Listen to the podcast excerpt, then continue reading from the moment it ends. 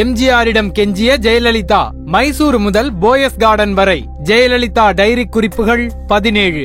எந்த முன்முடிவுகளும் இல்லாமல் அகங்காரம் அற்ற வார்த்தைகளை தன் ஆன்மாவிலிருந்து பொறுக்கி எடுத்து உரையாடும் பொழுது எவர் மனதையும் வென்றெடுக்க முடியும் தானே? இங்கு எவரையும் வென்றெடுத்து எதுவும் ஆகப்போவதில்லை ஆனால் அது போன்ற உரையாடல்களால் ஒரு இணக்கத்தை நிச்சயம் ஏற்படுத்தலாம் தானே?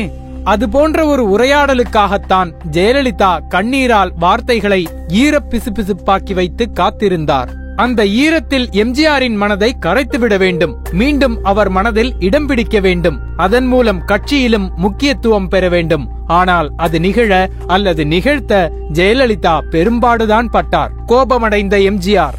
அமெரிக்காவிலிருந்து திரும்பிய எம்ஜிஆர் ஜெயலலிதாவை சந்திப்பதை தவிர்த்தார். அமெரிக்காவிலிருந்து அவர் திரும்பியதும் அவரிடம் இங்கு நிகழ்ந்தது அனைத்தையும் சொல்லி தனக்கு ஏற்பட்ட அநீதியை விவரித்து முறையிடலாம் என்று நினைத்திருந்த ஜெயலலிதாவிற்கு எம்ஜிஆர் தன்னை தவிர்ப்பது விவரிக்க முடியாத சோகத்தை ஏற்படுத்தியது. எம்ஜிஆர் எப்பொழுதும் தன் அனுமதி இல்லாமல் கட்சிக்காரர்கள் பத்திரிகையாளர்களை சந்திப்பதை விரும்பியதில்லை. ஊடகங்களை அவரே கையாண்டார். ஆனால் ஜெயலலிதா இந்த விதியை மீறினார். பத்திரிகையாளர்களை சந்தித்து பரபரப்பை கிளப்பினார். இது அவருக்கு கோபத்தை ஏற்படுத்தியது. நான் உடல்நிலை சரியில்லாமல் மருத்துவமனையில் இருக்கும் பொழுது பத்திரிகையாளர்களை மட்டும் சந்தித்திருந்தால் பரவாயில்லை. குழப்பங்களை விதைத்திருக்கிறார். அது மட்டுமா? தன் மனைவி ஜானகியை பற்றியும் தவறாக பேசியிருக்கிறார். இனி ஜெயலலிதாவை தொலைவிலேயே வைக்க வேண்டும் என்ற முடிவுக்கு வந்தார். சென்ற அத்தியாயத்தில் ஜெயலலிதா டெல்லியில் பேட்டி கொடுத்தார் என்று பார்த்தோம் அல்லவா அந்த பேட்டியில்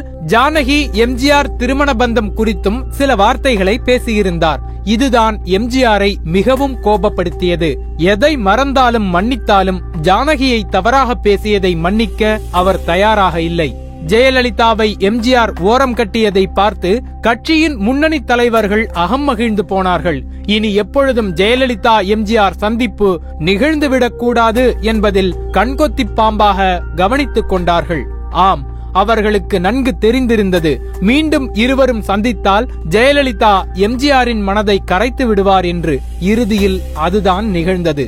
டெல்லியில் நிகழ்ந்த சந்திப்பு.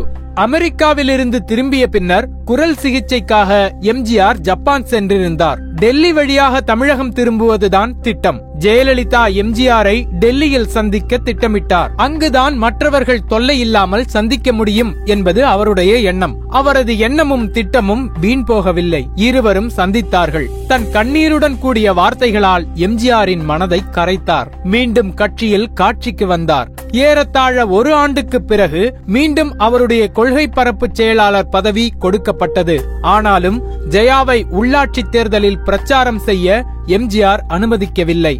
அவரும் பிரச்சாரம் செய்யாததால் கட்சி மோசமான தோல்வியை சந்தித்தது. அதிமுகவின் வேர்களே எம்ஜிஆர் ரசிகர்கள் தானே? கட்சியை வலுப்படுத்த வேண்டுமென்றால் வேர்களை பலப்படுத்த வேண்டுமல்லவா? எம்ஜிஆர் இதனை உணர்ந்தார். மதுரையில் மாபெரும் ரசிகர் மன்ற மாநாட்டை ஒருங்கிணைத்தார். அந்த மாநாட்டிற்கு எம்ஜிஆர் ஜானகி ஜெயலலிதா மூன்று பேரும் ஒன்றாக பயணம் செய்கிறார்கள். அந்த மாநாட்டில் ஜெயலலிதாவுக்கு முக்கியத்துவம் அளிக்கப்பட்டது. கட்சியின் மூத்த நிர்வாகிகள் ரசிகர் மன்ற ஆட்கள் இருக்கும் பொழுது தனக்கு ஆறடி செங்கோலை விழா மேடையில் ஜெயா பரிசாக அளிக்க எம்ஜிஆர் இசைவு தந்தார். இது எதையும் ஜானகி ரசிக்கவில்லை.